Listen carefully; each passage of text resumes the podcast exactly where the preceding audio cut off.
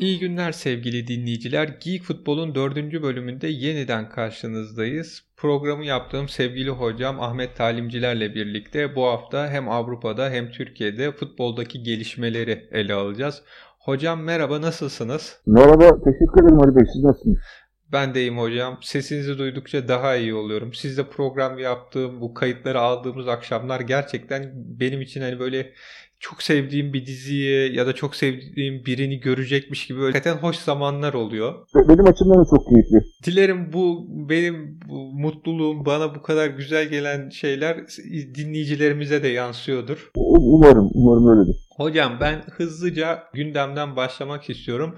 Artık bizim programın böyle sabit bir bölümü olmuş gibi e, bir başkan kavgasıyla daha bu hafta karşılaştık. Yeni Malatya Spor Başkanı Adil Gevrek arabasından inip taraftarlarla kavga etti. yani biz programa başladığımızdan beri programı dinleyip başkanlar programda benden de söz etsin diye mi yapıyor yoksa şansımıza mı denk geldi bilmiyorum ama yani her hafta bir başkan olayını görmekteyiz.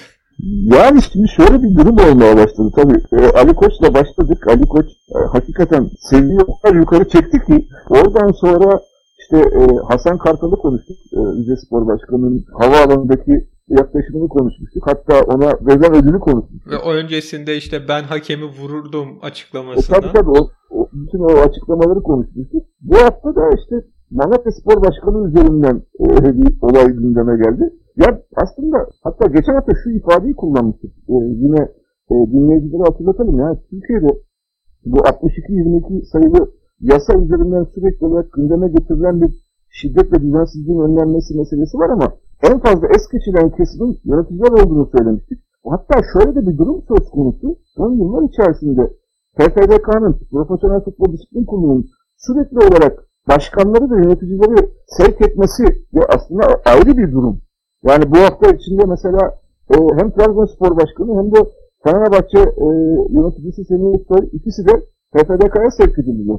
Yani baktığınız zaman e, yöneticilerde, başkanlarda böyle garip bir durum söz konusu ve bu giderek de artıyor. E, bunun nedenini e, tabii daha ayrıntılı da konuşmak lazım ama özellikle Türkiye'de futbol üzerinden yöneticilik yapan bu kesimlerin e, gerçekten de e, şöyle enteresan bir yaklaşımı var. Yani futbol hem bu insanları başka bir yere, başka bir pozisyona, statüye oturtuyor. E, ama aynı zamanda futbolun kendi içerisinde e, beraberinde getirdiği özellikle de taraftarlarla kurduğu farklı bir bağlantı var. Türkiye'deki yöneticiler bu ikisini birbirine karıştırıyor. Bu ilk hafta konuştuğumuzda Ali Koç için de geçerliydi. Adil Göbek için de geçerli. Diğer bütün başkan ve yöneticiler için de geçerli. Yani bizim başkanlarımız ya da yöneticilerimiz söz konusu olan e, yaklaşımlarında maalesef profesyonelliği bir tarafa bırakıp daha duygusal olan taraftarlık üzerinden gidiyorlar. Ve tabi burada çok garip bir durum ortaya çıkıyor. Hiç hani geçen hafta söylemiştim o sahalarda görmek istemediğimiz manzaraları burada birebir yaşıyoruz. Ve yaşadığımız için de e, bunlar her hafta daha fazla konuşmaya başlıyoruz. Şimdi adil gezek olayında da şöyle bir aslında yakından baktığımızda kulübün ilk yarıda topladığı puanları gözümüzün önüne getirelim. Bir de şu andaki durumuna bakalım.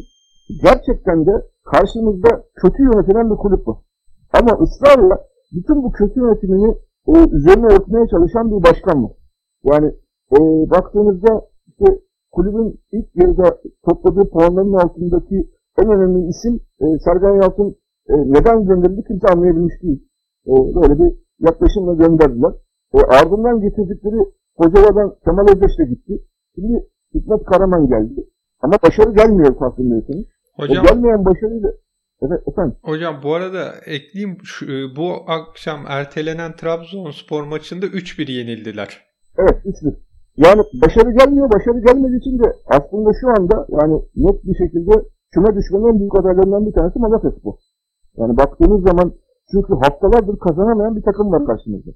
Ve Dişat Malatya Spor için çok tehlikeli bir yere doğru gidiyor. E, bu yüzden de kulüp başkanı e, başkanları kötü yönetimlerin üzerine örtmek için Türkiye'de bir gelenektir bu. Öncelikle antrenörleri gönderirler. Antrenörler gider biraz böyle bir rahatlama sağlanır gibi olur. Böyle bir klişe vardı Türkiye'de. Şehir efsanesi vardı. Yani antrenörü değiştirdik. Bir sonraki hafta biz galip geliriz gibi bir anlayış içerisindedirler ama olmadı. Yine buradan devam ettiğimizde bir sonraki adımda bu sefer kulüp başkanı, başkanı gündeme gelir. E şu anda da Malatya Spor'da olan tam o. Kulüp başkanıyla taraftarlar arasında kulübün kötü gitmesi üzerinden yaşanan bir gerilim var ve bu gerilim daha da artacak. Yani önümüzdeki haftalarda biz Malatya Spor başkanını ve taraftarları arasındaki ilişki daha fazla konuşabiliriz gibi geliyor bana. Yani e, sizin az önce söylemiş olduğunuz bizim daimi bir köşemiz ol, olacak gibi gözüküyor başkanlar.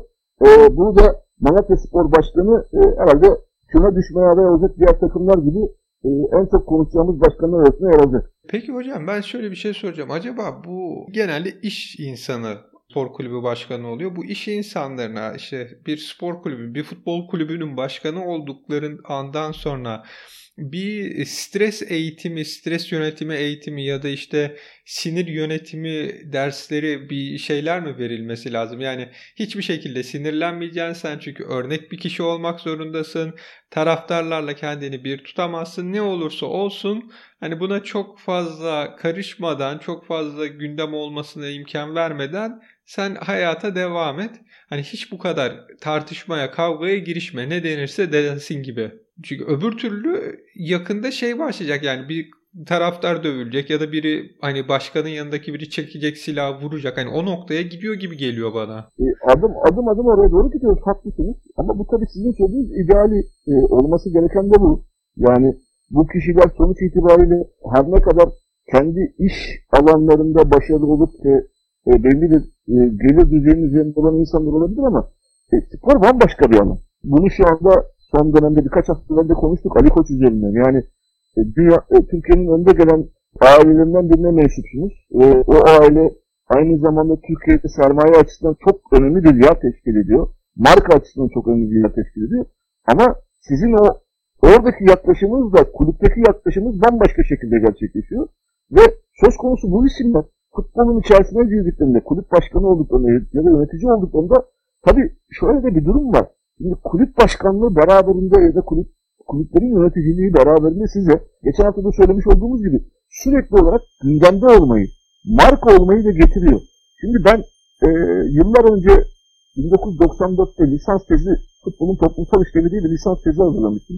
O dönemde e, Ege Üniversitesi Edebiyat Fakültesi bizim bulunduğumuz sosyoloji, psikoloji, felsefe katında son sınıf öğrencilerine üstelik şey sormuştum. Takım tutma, hangi takımı tutuyorsunuz? Ta, tuttuğunuz takımın başkanlığı da yöneticilerinden tanıdığınız isimler nelerdir? Ve o dönemdeki YÖK Başkanı, ki o dönemdeki YÖK Başkanı çok bilindik bir isimdi. İslam Doğramacı.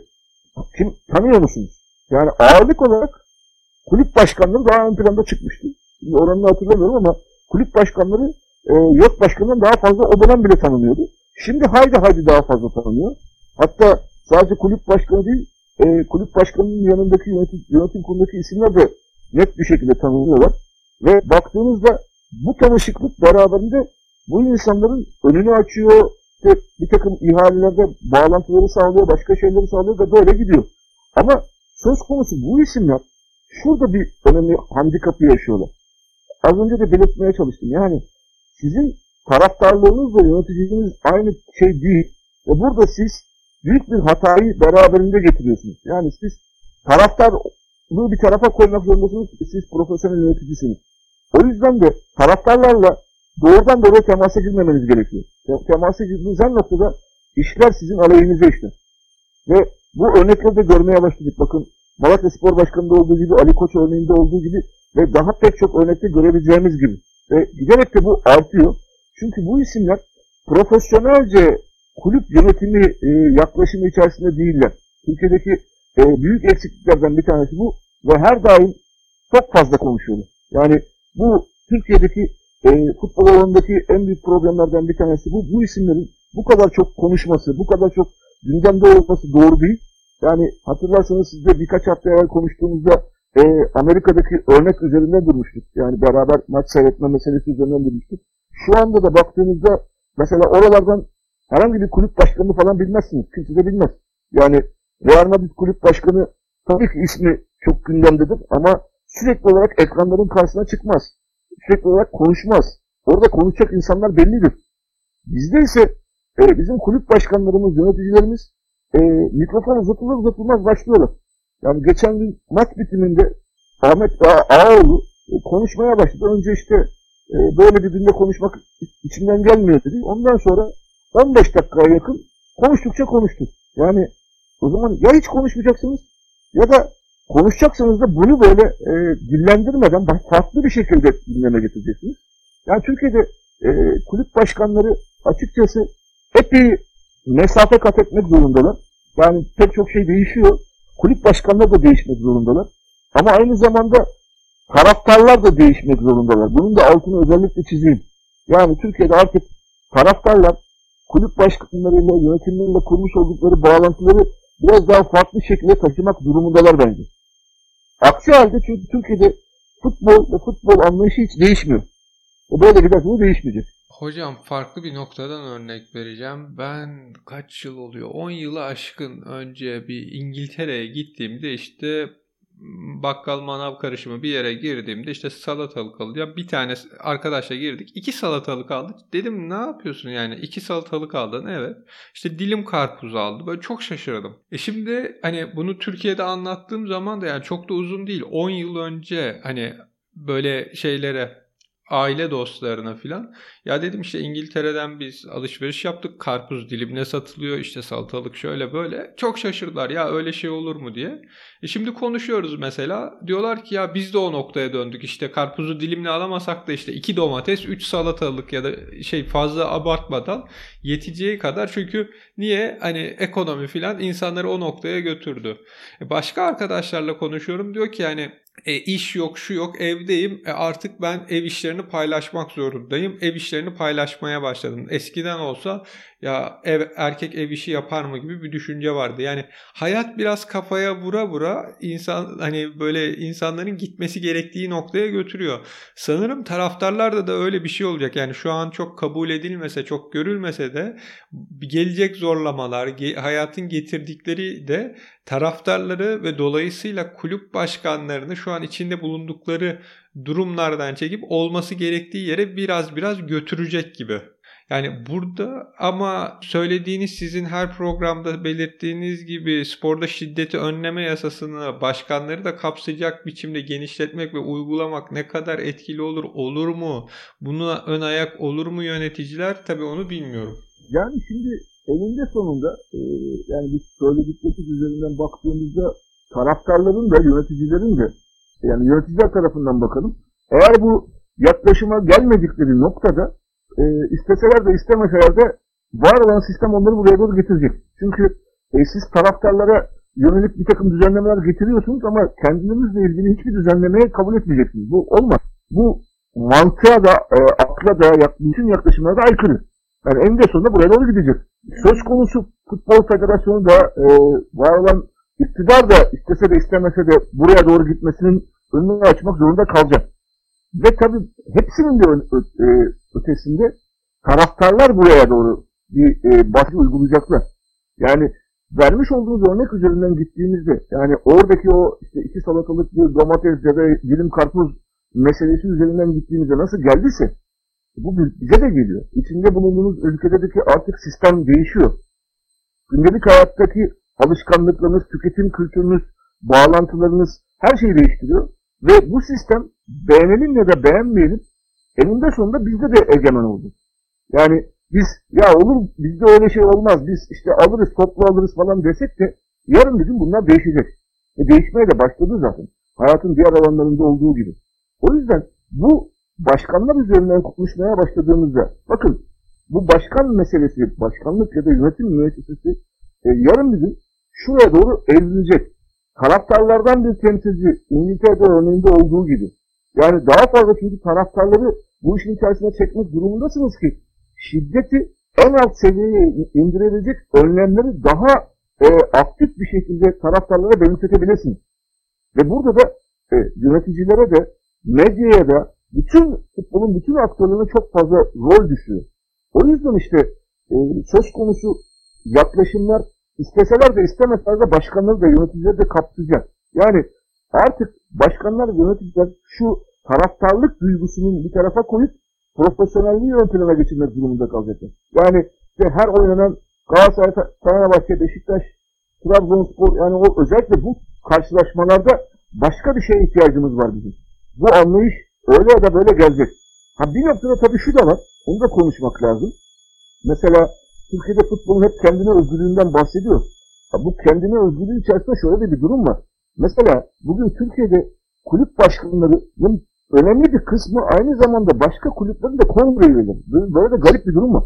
Evet bunu ilk programda da konuşmuştuk. Böyle bir şey de aynen var. Yani böyle bir tuhaflık var ortada. Yani baktığınızda kişi hem bir kulübün başkanı ama aynı zamanda lig içerisinde mücadele ettiği başka bir kulübün e, bazen de şampiyonluğa oynadığı kulübün kongre üyesi. Bu hakikaten garip bir durum. Yani baktığınızda hem oradasınız hem oradasınız. Yani bu aynı anda iki yerde birden olamazsınız. Yani bu şeyi düşünün. Siz şirket sahibi olarak aynı noktada rakibinizin şirketini ortağı olmazsınız. Ama burada öylesiniz. Yani şampiyonluk mücadelesi açısından düşündüğünüzde mesela e, geçtiğimiz yıllarda Sivas Spor'la Fenerbahçe arasındaki rekabeti düşünün. Başka takımlar için de geçer. İlk aklıma o geldiği için onu söyledim. Yoksa diğerlerinde de var. Böyle ilginç bir durum da söz konusu. Yani Türkiye'de e, futbolun kurumsallaşmasıyla ilgili sıkıntılar var. Hala bunu tamamlayabilmiş değiliz. Ve bu tepeden aşağıya doğru e, böyle yekpare bir bütün gibi gözükmesine rağmen aslında çok dokunduğunuzda yıkılabilecek özellikleri de bünyesinde barındırıyor. E, böyle olduğu için de biz pek çok iyi aslında hala konuşamıyoruz. Mesela şike meselesini, şiddet meselesini, e, gerçek anlamda yapılması gereken uygulamalar meselesini hala konuşamıyoruz. Hocam bu bizim başkanlar ve yapılması gerekenler, başkanların, taraftarların değişmesi gerektiğine yönelik anlatılarımız sanırım gelecek programlarda da devam edecek. Evet evet ben de aynı. Ben buradan şimdi daha farklı bir noktaya geçmek istiyorum. Mesut Bakkal bir hayatını anlattığı kitap yap, yazdı. Evet. Mesut bir adam ismiyle. Evet. Şey pardon, Mesut bir adamın hikayesi ismiyle. Evet. Ve orada çok ilginç açıklamalar var. Bunlardan biri Galatasaray'ın 1986-87 sezonunda teşvik primi verdiği, ayrıca kendilerinin doping yaptığı. Şimdi siz uzun süredir spor dünyasının, Türkiye'de futbol dünyasının içinde olan birisiniz. Bu hani geçmişte anladığım teşvik primleri daha yaygın ve daha hani şike olarak görülmeyen bir şeydi. Hani bu teşvik primi öncelikle nedir? Hakikaten neler yapıldı? Sonra bu Mesut Bakkal'ın iddiaları için neler diyorsunuz? Onları bir kısaca alabilir miyim sizden? Şöyle söyleyeyim. Şimdi bu 3 Temmuz 2011'de yaşanan gelişmeler sonrasında o dönemde ben epey şike üzerine üzerinde çalıştım. Şike, şiddet. E, hatta bu konuda yazılmış bir kitabım da var. Şike, şiddet ve medya kıskacılığı taraftarlık diye bir e, kitabım da var. Arkadaşımla beraber yazdım. Şimdi baktığınızda şöyle bir durum var.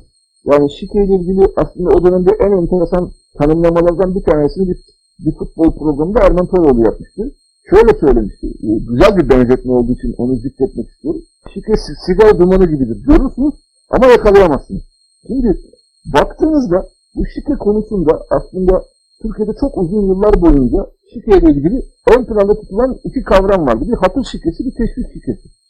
Yani hatır şikesi bizi dinleyenleri aydınlatmak için söyleyeyim. Mesela sizin e, beraber futbola başladığınız arkadaşlarınızla gün geliyor. Biriniz şampiyonluğa oynuyor, biriniz küme düşmeye oynuyor. Fark etmiyor. E, bir karşılaşma esnasında arkadaşınız ve siz e, birbirinize e, bu konuda ya bizi bu maçta sıkmayın. Bizi rahat bırakın. Bakın siz de küme düşmüyorsunuz. Ya da işte sizin durumunuz da problemli değil. O yüzden e, bizi e, idare ederseniz biz düşmeyiz. Bu hatır şirketi. Ama teşvik primi ve teşvik uygulamalarında ise şöyle bir yaklaşım gündeme gelebiliyor. Mesela küme düşmeye oynayan takımlar ya da şampiyonluğa oynayan takımlar rakiplerini oynayacağı takımlara bir takım paralar, bir takım hediyelerle onların e, maçlara daha fazla motive olarak çıkmasını sağlıyor. Şimdi baktığınızda mesela burada Mesut Bakkal'ın da söylediği uygulamada aslında aynı e, yaklaşım söz konusu. Çünkü Mesut Bakkal'da da açıklamasını ben de okudum. E, o açıklama içerisinde şunu söylüyor. İşte bize teşvik ile ilgili olan teşvik geldi. Ve biz orada buna göre oynadık. Hakikaten de ben o karşılaşmayı hatırlıyorum. Yani o gün Beşiktaş eğer mağlup olmamış olsaydı beraberlik halinde bile e, şampiyon olacaktı. Ama 90. dakikada 90. dakikada bir frikikten kazanılan golle Denizli Spor e, İstanbul'da Beşiktaş'ı yendi ve Oradan sonra e, Beşiktaş şampiyonluğu kaybetti, Galatasaray şampiyon oldu. Böyle bir e, çok ilginç bir gelişme yaşandı o dönemde. Ama o dönemde Türkiye'de bu teşvik, şirket tartışmalarının çok gündemde olduğu dönemlerden bir tanesiydi. Yani bizi dinleyenlere öyle bir bilgi vermiş olayım. Yani Türkiye'de bu şirket teşvik tartışmaları aslında ta 1960'lara kadar uzanır. Ve 1960'ların e, başında Fayla Karşıyaka arasındaki bir maç sonrasında gerçekleşen olay nedeniyle Karşıyaka küme düşürülür. İlk öyle başlar gündeme gelmesi. Oradan bu zamana kadar zaman zaman biz bu şirket teşvik meselelerini daha çok e, gündemde tutulduğunu biliriz. Ama bunlar kanıtlanamadığı için de fazlasıyla üzerine durulmayan iddialar olarak tarihin sayfalarında dururlar. Yani işte e, Galatasaray'ın 8-0 yani 8-0 mıydı 6-0 mıydı Ankara gücünün yenme maçı e, işte bu karşılaşma daha sonra yine Denizli'de Fenerbahçe'nin kaybettiği Galatasaray'ın şampiyon olduğu karşılaşma böyle pek çok tartışma söz konusu. İşte 3 Temmuz meselesi ve bunun benzerlerini çok sıklıkla görürüz. Ama özellikle Mesut Bakkal'ın söyledikleri üzerine durma, durulması gerekiyor. Yani şimdi birisi üzerinden yıllar geçtikten sonra bir kitap yazıyor ve kitapta diyor ki biz teşvik aldık ve bu yüzden de teşvik üzerinden daha fazla oynadık. Tabii bunu e, bunu söylüyor da bunu kanıtlayacak belge var mı yok mu işte gene ayrı bir tartışma konu. Bakın çünkü söz konusu şikenin e, belgesi olmaz meselesi üzerinden gidildiği için uzun yıllar böyle gitmişti tartışmalar. Şimdi burada mesela nasıl olacağı e, normalde bir Cumhuriyet Savcısının gel bakalım buraya sen e, böyle bir açıklamada bulundun. Hem doping yapmışsın hem şikede bulunmuşsun. E, üzerinden gitmesi lazım. Ama bence onun da ötesinde daha vahim olan mesele şudur. Bu kişilerin yani zamanında bunun bu olaylara karışmış olan isimlerin üzerinden yıllar geçtikten sonra takım çalıştırmaları, futbolcu yetiştirmeleri meselesidir. Bu da ayrı bir problemdi. Belki de üzerinde durulması gereken hususlardan bir tanesi de odur. Çünkü siz sporun ruhuna aykırı olarak hareket eden bu isimleri e, oraya çıkartıyorsunuz. Bu isimlerden gençlere, çocuklara örnek olmasını bekliyorsunuz. Bu da ayrı bir sıkıntı kaynağıdır ülkemiz açısından.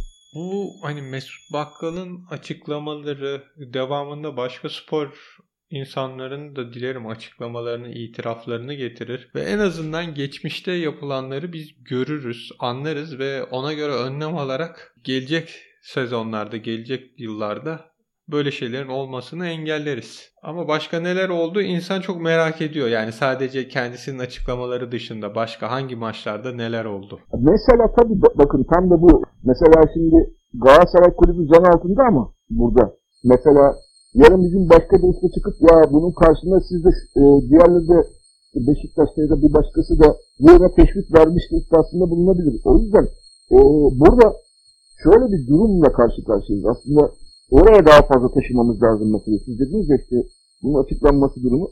Mesela biz kendi e, yaşadıklarını belli bir yaşa geldikten sonra yazmaya alışkın olan bir kültürden gelmiyoruz. Keşke böyle bir kültürden gelmiş olsaydık e, hayatın her alanında olduğu gibi spor dünyasında da yaşananları en azından yaşamış, belli bir dönemde yaşamış olan insanlar bize e, bir takım verileri, tarihsel kayıtları oraya sunmuş olurlardı. Bu çok daha etkili olur. Burada büyük bir eksikliğimiz var. Yani söz konusu bu eksiklik aslında hayatın diğer alanlarında olduğu gibi sporda da futbolda da karşımıza çıkıyor. Ama şunu söyleyebiliriz. Özellikle bu teşvik, hatır şikesi e, aslında sporcuların e, futbolcuların, e, şu andaki bir takım teknik isimlerin öyle ya da böyle hayatlarının her döneminde karşılarına çıkan e, bildikleri şeyler ve zaman zaman da e, eş dost e, sohbetlerinde falan dillendirdikleri ifadeler. Bir de işin böyle bir yanı var. Ama e, bu konuda e, hakikaten böyle çok derli toplu, çok fazlasıyla elimizin altında bilgi yok. Yani şike sürecinde bir aşama geçirdik. Oradaki durum çok farklıydı ama yine de Orada bile şikeye dair kafamızda böyle e, ucundan kıyısından bir şeyler uyanmıştı. Bugün ise Türkiye'nin aslında 1980'lerden başlayarak aslında 70'lerde de var ama e, yani şöyle geriye doğru gidelim. Gayet iyi biliyorsunuz. Siz de futbolu çok yakından takip etmiş, takip etmeye devam eden birisisiniz. Yani evet, mesela Türkiye'de küme düşmeye yaklaşan takımlar son haftalar yaklaştıkça normalde galip gelmeyen takımlar son haftalarda birdenbire böyle hata kalkarlar. Arka arkaya galibiyetler gelir. Yani normal lig sezonu içerisinde 20-25 hafta doğru düzgün galibiyet almayan takımlar son 5-6 hafta galip gelerek üst üste ligde kalırlar. Hatta hatta yani şimdi ismini zikretmeyin bazı isimler vardı bir zamanlar. Onlar birinci ligde de ikinci ligde de özellikle bu son sıkıntılı zamanlarda getirilirlerdi ve onlar takımı küme, kümede bırakmak için bir takım bağlantılarını kullanırlardı ve bırakırlardı. Yani e, bu isimler de Türkiye'de pek çok e, spor dünyasıyla yakından ilişkili olanlar gayet iyi bilirler. Böyle uygulamalar vardı. Hocam bu konuyu da burada bırakıp hani daha çok konuşulacak çok kişi var ve hani şu da belli ki kimse masum değil bu işte. Hani Türkiye'de Kes, kesinlikle haklısın. Süper Lig'de eskiden birinci lig şimdiki Süper Lig'de oynamış takımların büyük bir çoğunluğu bu işlere bir şekilde ya hatır şikesini yaptırmış ya hatır şikesi yapmış. Bunlara dahil olmuş. Yani herkesin eteğindeki taşları dökmesi, geçmişini bir temizlemesi gerekir ama bizde öyle bir kültür olmadığı için sizin de dediğiniz gibi biraz zor olacağı benziyor. Dilerim ileride daha çok örneğini görüp böyle bir sürece gireriz. Şimdi bir de son olarak hani gündeme dair konuşmalara devam ederken geçen hafta biraz değindik ama koronavirüsü giderek daha dünyada önemli bir noktaya geliyor. Dünya Sağlık Örgütü koronavirüs küresel salgın ilan etti. Pandemi olarak. Evet pek çok ülkede maçların seyircisiz oynanması karar çıkıyor. Hatta işte Almanya şansölyesi Merkel çıktı. Ülkenin %60 ila 70'ine bulaşacağını düşünüyorum. Almanya'da maçların seyircisiz olmaya, oynanması hani ülkenin sonunu getirecek gibi bir durum değil. Hani buna da alışmalıyız gibi. Fakat bir taraftan da şimdi Guardiola başta olmak üzere e, Neville de ona destek verdi. Şey hani seyircisiz oynanacağına hani ligleri erteleyelim çıkışları başladı. Benim bildiğim siz de seyircisiz oynanmasını pek istemezsiniz maçların. Yok. istemem kesinlikle istemem. Fakat şöyle son bir şey söyleyeceğim. Şimdi tabii şu var. Bir Avrupa Şampiyonası var bu sezonun sonunda. Hani Avrupa Şampiyonası başlayacak. Ligler bitsin ki oyuncular oraya gitsin düşüncesi vardır. İki, liglerin ertelenmesi televizyondan gelecek paranın hani önüne biraz geçer mi düşüncesi de büyük ihtimal vardır. Evet. Siz ne diyorsunuz bir buna? İki, bizde dün itibariyle bir koronavirüs vakası var ve bugün itibariyle de Türkiye koronavirüs paniğine girdi. Sizce Türkiye'de de ligler ertelenir ya da seyircisiz oynanmaya döner mi? Şimdi şuradan başlayalım. Yani hakikaten Dünya Sağlık Örgütü'nün pandemi ilan etmesi yani küresel salgın olarak nitelendirmesi son derece önemli. Ve bunun tabii bütün alanlara yansıması olacak. Spor alanı da bunlardan bir tanesi. Çünkü söz konusu alanlarda e, oynanan karşılaşmalar özellikle kitleselliği bir alanda barındırdığı ve orada herhangi bir şekilde bu bu salgının daha fazla kitlelerle buluşmasını sağlayabilecek olasılıkları da bünyesinde barındırıyor. Hatta büyük miktarda barındırıyor. Böyle bir tehlike var. O yüzden de e, bu tehlike karşısında insanların e, önlem alması gerekiyor. Hatta geçen hafta da dile getirmiştik. Yani insan sağlığı hepsinin ötesinde. Yani hem insan sağlığı hem de oraya gidecek olan taraftarların sağlığı. Yani böyle düşündüğünüz zaman e, buna uygun önlemler almak zorundasınız. Ama bir taraftan da tabii şu var. Hayat devam ederken e, hayatın devamı içerisinde her şeyi de ortadan kaldıramıyorsunuz. Bir taraftan bir gidişat var. E, aslında anahtar kavramı orada siz kullandınız. Yani naklen yayın bedelleri, gelir. Yani işin içerisinde söz konusu olan bütün bu liglerde, organizasyonlarda aynı zamanda çok büyük paralar dönüyor. Ve bu büyük paralar beraberinde buraya yatırılan bir maliyeti de beraberinde getiriyor. O yüzden söz konusu şimdi ligleri ertelemek isteyeceklerini zannetmiyorum. Yani ligleri ertelemezler. Çünkü ligleri ertelemek beraberinde şöylesi tehlikeleri getiriyor işte. Giderek takvim sıkışacak. Ee, yani işte Avrupa Şampiyonası, olimpiyatlar yılına e, organizasyon, spor organizasyonu var. Özellikle çok büyük yerden bahsettiğimizde mesela olimpiyatlar tehlikelerden bir tanesi. İşte ilk kez olimpiyatlarda da meşalenin seyircisiz şekilde getirilmesi gündeme gelecek. Böyle bir e, önlemden bahsediliyor. E, Avrupa Şampiyonası hakeza öyle bir sıkıntı kaynağı. E, görüyoruz işte Şampiyonlar Ligi'nde, UEFA Avrupa Ligi'nde maçlar erteleniyor. Ligler İspanya'da, İtalya'da işte gündemde e, erteleniyor. Buradan bize de gelecek. Tabii ki Türkiye'de de bunu daha fazla konuşacağız. Ama bütün bu konuşmalar içerisinde öyle ya da böyle ön plana geçelim. Sağlıktan ziyade işin ekonomik boyutu olduğunu bile gene göz ardı etmeyelim de. Yani işin ekonomik boyutu hepsinin önüne geçirildi bakın. O yüzden de e, ekonomi üzerinden futboldaki tedbirler de konuşuluyor. Yani burada mesela söz konusu eğer biz insanların sağlığı diyorsak o zaman sporcuların sağlığını da gündeme getirmemiz lazım. Çünkü özellikle takım sporları üzerinden konuştuğumuzda bu insanların öyle ya da böyle birbirleriyle temas etmesi söz konusu olacak. Ya da oradaki teknik heyetteki insanların da herhangi birisi rahatsızlık olup olmayacağı konusunda bir garantimiz yok. Yani bütün bunları düşündüğünüzde çünkü e, 4,5 metreye kadar bugün Çin'de e, yapılan bir araştırmanın bulgularını okumuştum. 4,5 metreye kadar bulaşabiliyor. Şimdi yani futbol özellikle teknik heyetin oturduğu yerle bağlantının zaman zaman içe geçtiğini de biliyoruz. Yani her zaman böyle hiç problemsiz gerçekleşmiyor. Zaman zaman itişmeler, kakışmalar, orada problemler de yaşanabiliyor. Buradan da bulaşama ihtimali var. O yüzden e, bunu da gündeme almamız gerekiyor. O zaman futbolcuların ya da oradaki sporcuların sağlığını da düşünmek durumundayız. E, belki özellikle bu Türkiye'de gündeme gelmeyebilir ama e, Avrupa'daki bazı ülkelerde e, futbolcu örgütleri, futbolcu sendikaları bunu ön plana getirebilirler. Yani maç oynamayalım meselesini e, daha fazla işleyebilirler. Ya da buna yönelik bir takım protestoları gündeme getirebilirler. E, mesela geçtiğimiz hafta içinde şöyle bir görüntü yansıdı. Cristiano Ronaldo e, maç oynamaya geldikleri stadyumda kendini karşılayan seyirciler varmış gibi kameralara böyle el e, şaklatma hareketiyle yürüdü. Yani aslında müthiş bir protesto da bulundu. Yani orada hiç kimse yok ama varmış gibi gösteriyor. Seyircisiz oynama meselesi e, açıkçası LeBron James Amerika'da NBA'de böyle bir şey gündeme geldiğinde kesinlikle karşı olacağını ve çıkmayacağını söyledi maçlara.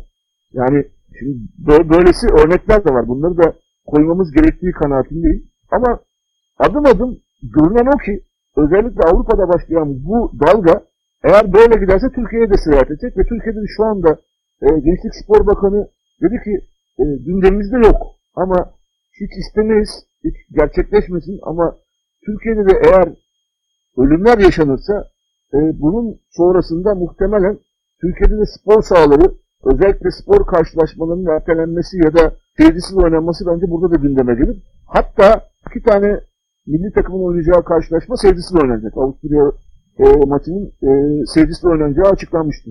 Hocam bizim gündemimizde olup olmaması önemli değil. Biliyorsunuz Türkiye'de gündem 15 dakikada değişebilir. Yani bugün yok, yarın, yarın sabah kalkarız bir açıklama yapılır. Ligler bundan sonra seyircisiz devam edecek gibi. Ama e, hakikaten koronavirüs ciddi şekilde ilerliyor. Fakat şöyle de bir durum var. Bunda da değinmek istiyorum. E, dün doktor bir arkadaşımla mesajlaştık. Dediği şu koronavirüs eğer 50-60 yaşın üstündeysen işte kalp veya diyabet gibi sorunların varsa tehlike. He, değilse zaten griptekine yakın bir ölüm oranına sahip. Yani öyle bir büyük hastalık değil ama ya belli bir yaşın üstündeysen kalp veya işte belli hastalıkların varsa büyük sorun oluşuyor. Ondan sonra da işte mesela hani burada Finlandiya'da hiçbir panik yok. Hatta dalga da geçiliyor. Kuzey ülkelerinde hani işi ciddiye almayan tek ülke sizsiniz gibi şeyler söyleniyor ama şöyle bir kampanya var.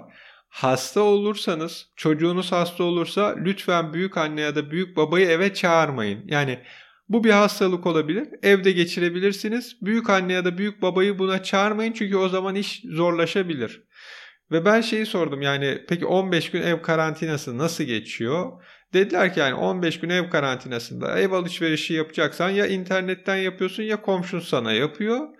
Bir de ev karantinasındaysan dediler mesela köpeğin varsa şöyle bir şey yapılabiliyor. Sen evdesin ama hani köpeğini dışarı gezdirmeye çıkıyorsun.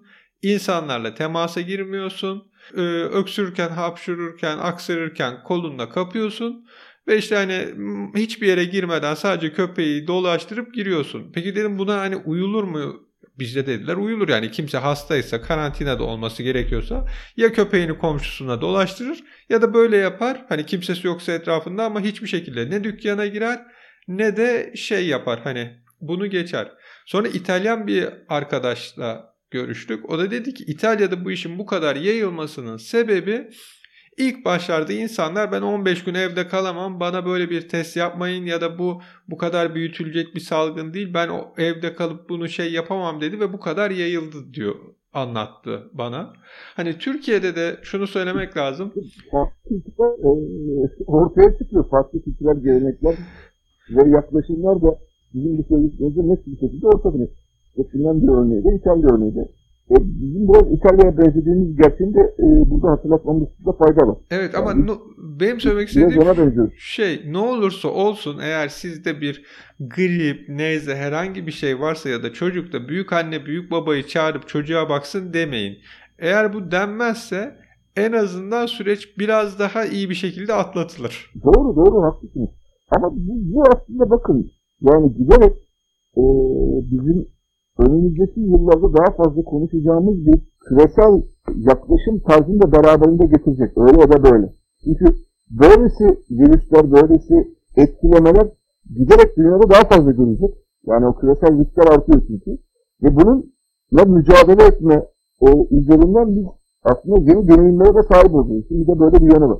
Bu bize biraz bunu da gösteriyor. Bir anlamda muhtemelen ülke olarak biz de bundan bir takım şeyler öğreneceğiz. Yani elleri yıkama meselesi, dezenfektasyon meselesi, selamlaşma konusunda mesela e, artık çok üstü dışlı bir araya gelmek, öpüşmek e, değil, belki daha uzaktan bunu gerçekleştirmek gibi. Yani bu ve buna benzer uygulamalar konusunda e, daha dikkatli olunması gerektiğini artık e, ülke olarak da öğrenmek durumundayız. Bu belki de bize bir anlamda bunu da öğretmiş olacak. Göreceğiz hocam. Göreceğiz. Şimdi gelelim bizim diğer bir klasikleşecek bölümümüz gibi ne olacak bu Fenerbahçe'nin hali? Süper Lig'de de işler bayağı karışmak karıştı. Hani hem altta hem üstte. Trabzon şu an Başakşehir'le aynı puanda. Hafta sonu maçları var. Bu taraftan düşme hattı kızıştı. Dediğiniz gibi Yeni Malatya tehlikeli bölgeye girdi. Ya şöyle söyleyeyim. Önce aşağıdan başlayalım. Aşağıda Kayseri Spor, e, Kasımpaşa, Konya Spor, Ankara Gücü, Yeni Malatya, e, Rize Spor, Denizli Spor yani orada 7-8 tane takım var. Antalya Spor. Her gün düşebilir. Antalya Spor tabi o da var. Yani böyle 7-8 takım e, orada gençler birbirine kadar olan çizgide hepsinin düşme ihtimali var. İşte Rize'nin bir maçı eksik Göztepe ile oynayacak. Orada belki değişebilir. Belki İzmir'de oynayacak. E, ama o da potanın içerisinde. Yani ve bir de bu takımlar e, ligin sonuna doğru hemen hemen hepsi birbirleriyle karşılaşacaklar. Bir de öyle bir ilginç bir fikstür var. Yani bu yıl fikstür hem küme düşmeye geçi takımlar için hem de şampiyonluğa oynayan takımlar için çok ilginç gerçekleşti. Yani baktığımızda e, hem birbirleriyle oynayacaklar büyük çoğunluğu hem de şampiyon adaylarıyla oynayacaklar. Ve şampiyon adayları da bir tane değil. Yani orada baktığınız zaman dört tane şampiyon adayı görüyorsunuz. Başakşehir, Trabzonspor, Galatasaray, Sivas. Dört tane takım orada e, ön planda yer alıyor. O yüzden ilginç olacak. Yani hem aşağısı için hem yukarısı için. Konuya döndüğümüzde bu hafta tepedeki takımların yani ilk üçü paylaşan takımların oynayacakları karşılaşmalar Trabzonspor'la Başakşehir arasında Trabzon'da bir maç oynayacak. Galatasaray'la Beşiktaş arasında bir maç oynayacak. Ki bu ikisi, iki maç e, alınacak sonuçlar son derece belirleyici olacak. Yani e, mesela Trabzonspor galip gelirse işte Başakşehir'in ve Galatasaray'ın da önünde o gücünü e, ve daha sonra oynayacakları karşılaşmalar için bayağı önemli bir avantaj elde etmiş olacak. Beraberlik yılında farklı şeyler ortaya çıkar. O yüzden e, yani bu hafta sonunda şu anda Başakşehir ve Trabzonspor'un puanı eşitlendi. E, Galatasaray ve Sivas onların puanı geriden izliyorlar. E, ama bu hafta sonunda mesela e, mesela olası bir Başakşehir Trabzonspor beraberliği Galatasaray'ın ve Sivas'ın galibiyetiyle aradaki puan farkının bir anda bire düştüğü bir durum da olabilir. Ki ben yıllardır hani Galatasaray'ın böyle kötü başlayıp sonradan şampiyon olduğunu gördüğümden bu hafta da içime doğan Trabzon'la Başakşehir berabere kalır. Galatasaray Beşiktaş'ı yener. Yani bana da öyle geliyor. Bu, bu büyük bir ihtimal. Bu ihtimal çok kuvvetli. Hatta ben e, açıkçası bu hafta Sivas Spor Galatasaray maçının 10. ile e, 45. dakikası 47 dakika arasındaki Galatasaray'ı e, ligin en iyi futbolunu oynadığını söyleyebilirim. Yani e, orada Real Galatasaray biraz dikkatli olmuş olsaydı maç bir anda 3 lira 4 lira falan gidebilirdi. Ama maçın ikinci yarısında bambaşka şeyler oldu. Ama maç beraber bitti. E, yani oradan Galatasaray galip gelse çok büyük bir avantaj olacaktı Galatasaray ama hala zor bir fikstüre rağmen bu ihtimal devam ediyor. Onu söylemek lazım. E ama oradaki dört takım açısından da bir de birbirleriyle oynayacaklar. Yani Trabzonspor Galatasaray'a gelecek. Galatasaray Başakşehir'le de oynayacak. Bir de işte böyle bir yanı var. O yüzden burada alınacak sonuçlar her hafta yeniden ve yeniden şampiyonluk oranlarının, şampiyonluk ihtimallerinin belirlenmesi anlamına gelecek. Biraz daha hem futbol anlamında hem de camia anlamında bir arada durabilen ve de bütün bu süreci yönetebilen takımlar ayakta kalacak gibi geliyor bana. E, bunu hep beraber göreceğiz. Ama Fenerbahçe'ye döndüğümüzde ise karşımızda şöyle bir tablo var. Ne yazık ki Ersun Yanal gitti. Bu hafta oynadıkları Denizli Spor karşılaşmasında da kötü bir Fenerbahçe seyrettim. Gerçekten bu yıl elde ki futbolcuların bir araya gelmesi, onların da bir arada takım haline gelmesi meselesi üzerinden bir sıkıntı olduğu görülüyor. Taraftar açısından da zor bir süreç bu. Yani şampiyonluk beklediğiniz, başarı beklediğiniz takımınızın böyle olmadığını görmek can sıkıcı. Muhtemelen sezon sonunda doğru işte Erol Bulut konuşuluyor. Erol Bulut'un gelmesi ihtimalinden bahsediliyor. Şimdi şöyle söylemek isterim. Yani Erol Bulut düşünüldüğünde işte Sergen Yalçın gibi e, ya da işte kendi camiasından yetişmiş, e, kendi dünyasında futbol oynamış bir teknik isim olarak önemli bir yaklaşım, olumlu bir yaklaşım gibi gelebilir. Ama bu tarafında düşünmek gerektiği kanaatindeyim. Bilmiyorum ne dersiniz. Birdenbire bu tip isimleri getirmek ve orada oraya tutmak ne de doğru onu bence biraz tartışma konusu geliyor. Çünkü Alanya'da önce Malatya'da ardından Alanya'da oynattığı futbolla göze hoş olabilir ama söz konusu olan takım Fenerbahçe olacak. Ve burada e, tartışma da çok daha büyük olacak. Bunu da unutmamak, unutmamak gerekiyor. Eğer bunu biraz daha böyle kariyer yaparak kupa en azından bir kupa olarak oraya gelirse belki durum daha farklı olabilir. Yani Türkiye Kupası'nı kazanarak gelirse belki daha farklı olabilir. Ama bu ihtimalleri düşünmek gerekiyor gibi geliyor bana. Çünkü Fenerbahçe gerçekten çok büyük bir camia ve tartışmanın çok büyük olduğu bir camia. Her an medyanın gözündesiniz. Her an her yaptığınız gündeme getiriniz. O yüzden de baktığınızda yani Fenerbahçe'nin işi hem çok zor hem de Fenerbahçe teknik isim olarak oraya gelmek, orada devam etmek de kolay değil. Bu yüzden yani Fenerbahçe yöneticilerin işi de zor, taraftarın işi de zor. Ee, umarım Fenerbahçe bir önce e, daha farklı bir şekilde ön plana geçer çünkü Türkiye'nin buna ihtiyacı var. Fenerbahçelilerin de ihtiyacı var. E, bu mücadeleye de ihtiyacı var. Hocam ben şöyle bir şey soracağım. Bu uzun zamandır bizim kendi arkadaş grubumuz arasında sorduğumuz bir soru. Bu sene de biraz konuştuk. Fenerbahçe'nin futbolcularını işte ilk 11'de ya da ilk 16'da, ilk 24'te yer alan futbolcularını tamamını alsak, Galatasaray'a koysak nasıl oynarlar? Valla farklı oynarlar. Çünkü biraz şunu söylemek lazım. Şimdi Galatasaray'a koyduğunuzda ya da Beşiktaş'a koyduğunuzda bu futbolcular içerisinde bireysel anlamda baktığınız zaman çok önemli isimler var ama bir araya gelme ve e, takım halinde oynatma konusunda bir problem yaşandı. Bunu, bunu söylemek lazım. Söz konusu oradaki isimleri şöyle birebir saydığımızda ülkenin milli takımda, ülkelerinin takım, milli takımlarında oynayan isimleri görüyorsunuz.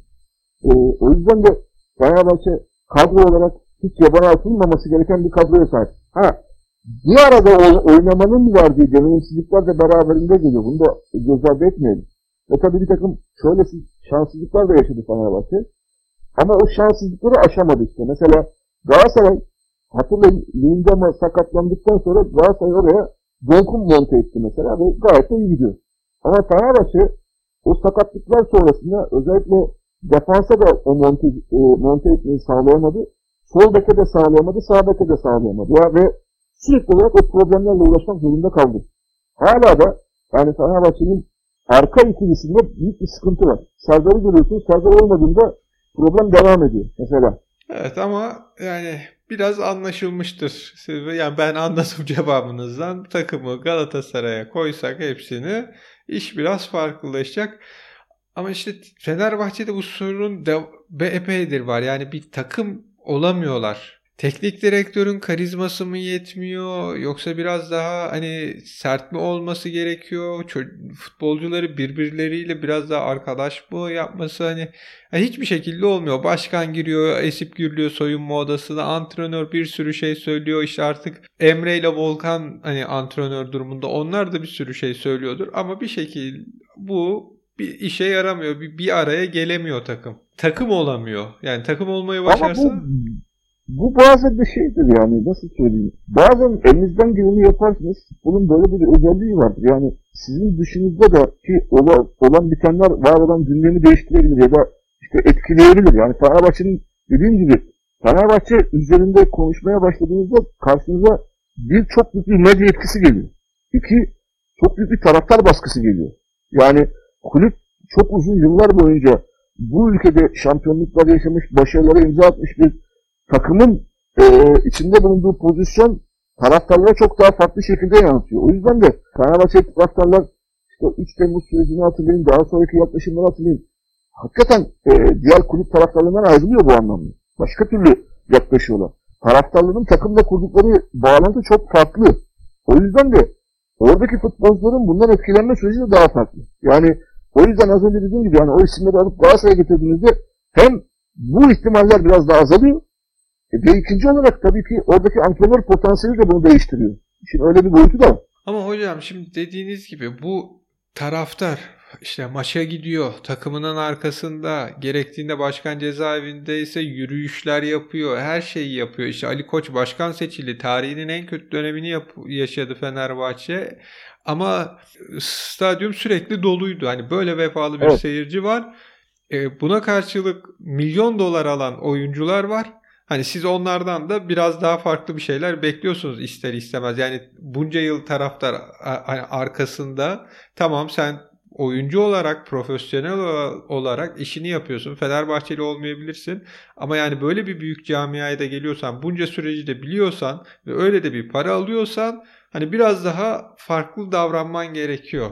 Hani en azından bir taraftar olarak şu an hani podcast diye yayıncısı değil de taraftar olarak konuştuğumda bunu söyleyebilirim. E ama taraftar bunu bekler. Çok normal taraftarın bunu beklemesi. Yani taraftar yani o sloganları hatırlayın, maçlarda söylenen şarkıları hatırlayın. Orada taraftar tabii ki e, bütün bunları futbolculardan bekleyecek. Ama futbolcuların beklemenin ötesinde dediğim gibi yani taraftar açısından bunu beklemek başka bir şey.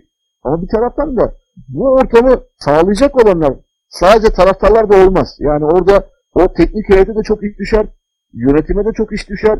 E, bütün bu yapıyı, bütün bu süreci yönetecek olan aktörlere de çok iş düşer. Yani Fenerbahçe'de son yıllarda yaşanan yani Aziz Yıldırım'ın son döneminden itibaren başlayan gelişmelere baktığımızda tabii bir şirket süreci bir süreç var. Ee, oradan sonra olup bitenleri de göz ardı etmemek lazım. Onları da hep bir tarafta tutmak gerekiyor ama şu kısım bence asıl üzerine durmamız gerektiği kanaatindeyim ben. Yani eninde sonunda bir takım şampiyon olacak ve bu bir takımın e, hangisini olacağını belirleyecek olan şeyin e, uzun yıllar boyunca maalesef Fenerbahçeli taraftarlara da şu verildi. Bakın biz en büyük transferleri biz yaparız. Zaten biz Fenerbahçe'yiz. Tamam. Ama sadece transfer yapmakla bu işin bitmeyeceği gerçeğini e, orada atladık. Yani Fenerbahçeliler atladılar. Yani şöyle bakarsanız Türkiye'de hakikaten de yıllara göre bazı birka, birkaç yılı çıkarttığınızda en fazla sansasyonel transferi yapan takım hep Fenerbahçe oldu. Yani böyle bir gerçeklik var. Galatasaray'ın alamayacağını, Beşiktaş'ın alamayacağını elinden alır, getirir, forma giydirir. Hatta bir zamanlar bizi dinleyenlere bir nostalji olması aslında bir zamanlar kaçırırdı, alır getirirdi. Ya tabii canım orada e, şey daha manevi bir ağırlıkla hani formayı giydirilir, başka takım forma giydirir futbolcuya, fotoğrafı çeker. O futbolcu İstanbul il sınırına geleceği sırada daha hatırlı kişiler devreye girip Fenerbahçe transferini sağlardı. Şimdi bütün bunlar olmuştur. O yüzden de e, böyle bir takımdan bahsediyoruz. Ama işte bu takım beraberinde şurayı atlamaması gerekiyor artık. Sadece transferle iş bitmiyor. Ya da sadece iyi bir hocayı getirdiğinizde e, transferleri yaptığınızda da iş bitmiyor. Çünkü biraz Türkiye üzerinden ölçeğinden konuştuğumuzda zaman zaman bunu da dile getiriyoruz. Türkiye'de futbolla ilgili olarak belki de üzerinde durmamız gereken önemli şeylerden bir tanesi şurası. Benim şöyle bir nitelemem var. Önümüzdeki birkaç e, gün içerisinde yeni bir kitabım çıkacak. Kitap, e, kitabın başlığı da şu. Türkiye'de futbol en az futbol olandır. Türkiye'de futbol en az futbol olandır ve Türkiye'de futbol daha çok daha çok siyasettir, daha çok ekonomidir, daha çok medyadır. E, ve bütün bunların hepsi bir arada olduğunda bizim önümüze çıkıyor. Bakın Türkiye'de sürekli olarak son yıllarda daha fazla tartışmanın olması e, tesadüf değil. Ve bu tartışma hepsini etkiliyor. Bütün takımları etkiliyor. E, ama 11'den bu yana belki de en çok Fenerbahçe etkiliyor. Ve Fenerbahçe bu süreçte 2011 sürecinde çok dik durmasına rağmen oradan sonraki bütün uygulamalarda e, gerçekten istediklerini gerçekleştiremedi gibi geliyor bana. Yani onu da belki ilerleyen haftalarda daha ayrıntılı konuşuruz. Peki hocam ama şunu söyleyeyim hani ben kazanması değil iyi futbol oynasın istiyorum. Şampiyon olamaması çok umurumda değil. Kaybedebilir de ama iyi futbol oynasınlar. Takım gibi oynasınlar. Yani ben baktığım zaman maça ya hakikaten takım gibi oynuyorlar. Yani kaybettiler tamam olabilir. Beraber de kaldılar. Şampiyon olamadılar. Ama ya evet takım gibi oynuyorlar demek istiyorum. Peki programı kapamadan son olarak kitaptan biraz bahsetsek hocam. Hangi yayın evinden çıkıyor? Ne zaman çıkacak ve kısaca neler var kitapta? Kitap bir e, Ankara'da sevgili yayıncı dostum var. Bağırgan yayın evinden. Tanju Bağırgan. Onun e, yayın evinden çıkacak. Kitapta e, aslında bunu T24'te yazdığım spora dair, spora dair yazılarımın derledik böyle bir tarihe not düşmek açısından yani insanların elinde daha derli toplu bulunması açısından çünkü orada bayağı da yazı var. Yani 310 sayfalık bir kitaptan bahsediyorum. 100, 180'e yakın makale var onun içerisinde. Farklı anlamlarda hem futbola dair hem spora dair e, yazmış olduğum yazılar var. Böylesi bir e, not bırakma diyebilirim. Yani tarihe not düşmeyi bir adım daha öteye geçirerek insanların elinde e, kalabilecek bir belge olması istediğim için de e, böyle bir uygulamaya gittim. Yani umarım e, daha önce T24'te yazıları okuyanlar orada da e, görmeyenler açısından da orada hep bir yazı var. Mesela e, yazılar içerisinde bir dönem e, yazmış olduğum partilerin spor politikalarına yaklaşımlarıyla ilgili 3-4 tane yazı yazmıştım. Sporda şiddet yasası ile ilgili arka arkaya 3-4 tane yazı yazmıştım. Ya da Yine gündelik olana dair işte futbol ekonomisine dair, işte ekolik raporuna dair yazılar yazmıştım. Bazı kitap tanıtımları var. Sporla ilgili, futbolla ilgili kitapların tanıtımları var. Böyle e, farklı perspektifte e, okuyucuların keyif alacağını, işte vakit geçeceğini, arada bir de tabii Türkiye'deki futbol dünyasına ilişkin olup bitenleri e, yakından göreceği, yakından farklı bir perspektifte görebileceği e, yazılar var. Ama şu yok, onu söyleyeyim. Yani işte şu maçta şu oldu. Bu böyle bir kitap değil. Hiçbir zaman da olmadı zaten. Olmasın. Ya o sizin yazılarınızı bilen, sizi tanıyanlar böyle bir şey olmayacağını bilir. Ben heyecanla bekliyorum. Ayrıyeten bence her ne kadar internet gazeteciliğiyle yıllar geçirmiş olsam da e, yazılarınızı bir kitapta toplamanız muhteşem bir olay. İki nedenden. Birincisi hakikaten tarihe not düşmek için. Çünkü internet sitesi belli bir zaman sonra olmadığında o yazılar gidiyor. Evet yani başıma geldi 500 tane imzalı yazım bir gecede gitti. Ama e, ikincisi de hakikaten gelecek kuşaklar mesela ben geçmişte Türkiye Türk milli takımının mesela yaptığı maçlar ilk maçları ne zaman yaptı, nereden hani hep bunları kitaplardan araştırdık. Şimdi internette de var ama kitapta gördüğünüz zaman daha bir farklı oluyor. Çünkü internetteki bilginin ne kadar doğru olduğunu bilemeyebiliyorsunuz. Fakat kitapların biraz daha hani bu konuda doğru olduğu kanaati bende yüksek. Özellikle de işte şeyler verilince o, o dönem yazılmıştır, görüşleri vardır, yazan kişiyi bilirsiniz. Öbür tarafta Wikipedia'ya kimin yazdığını bilmiyoruz. Yani o açıdan beni hem heyecanlandırdı hem çok mutlu oldum. Ee, en kısa zamanda ben o kitabı Finlandiya'ya getirip hızlıca tekrardan yazılarınızı okuyacağım. Size ben size gönderirim ee, çıkar çıkmaz. Şunu da yapmaya çalışıyorum yazılarımda aslında siz yazıları da bildiğiniz için e, bunu daha rahat söylüyorum. Yani ben biraz e, Türkiye'de futbola dair, futbola dair daha böyle bir eleştirel bir perspektifin geliştirmesi, gelişmesi, biraz daha entelektüel bir sorgulamanın da e, yani buraya daha fazla düşün, düşünce öğretilmesi için de e, bir şeyler karalamaya çalışıyorum. Yani çünkü orada bir anlamda ben e, zaman zaman bana şey eleştirileri geliyor çünkü ya işte bazen arkadaşlar ya çok uzun yazıyorsun, niye bu kadar ben diyorum ki biraz kendim için yazıyorum, biraz da kafamdakileri hayata geçirmek için buraya yazıyorum. E, ve o yüzden de böylesi de bir yanı var o yazıların. O yüzden de bakalım tarihe otuşmak için ilginç olur gibi geliyor. Bence diğer kitaplarınız gibi bu da gerçekten Türk futbolu, Türk futbol tarihi adında ya da futbolun sosyolojisi adına çok önemli bir katkı evet. olacak. Umarım, umarım öyle olur. Çok teşekkür ederim hocam programa. Ben, ben teşekkür ederim. Ben teşekkür ederim. Ben de çok keyif aldığımı söyleyeyim yani. Çarşamba geceleri böyle sohbet etmek bana da çok iyi geliyor. çok teşekkürler. Evet sevgili Geek Futbol dinleyicileri bir programımızın daha sonuna geldik. Gelecek yayında tekrardan görüşmek dileğiyle. Yayınlarımızı Spotify üzerinden E, Apple telefon veya tablet kullanıyorsanız podcast application'ında Geekgiller yazarak Android tabanlı bir ürün kullanıyorsanız yine podcast application'da Geekgiller yazarak dinleyebilirsiniz. Yayınları SoundCloud'a kaydediyoruz. Oradan dinlemeniz mümkün. Facebook ve Twitter adreslerimizden bizi takip edebilir, yayınları beğenip paylaşabilirsiniz. Eleştirilerinizi dile getirebilirsiniz. Ee, bize ulaşmak isterseniz de mail adresimiz geekgiller.gmail.com. İyi günler.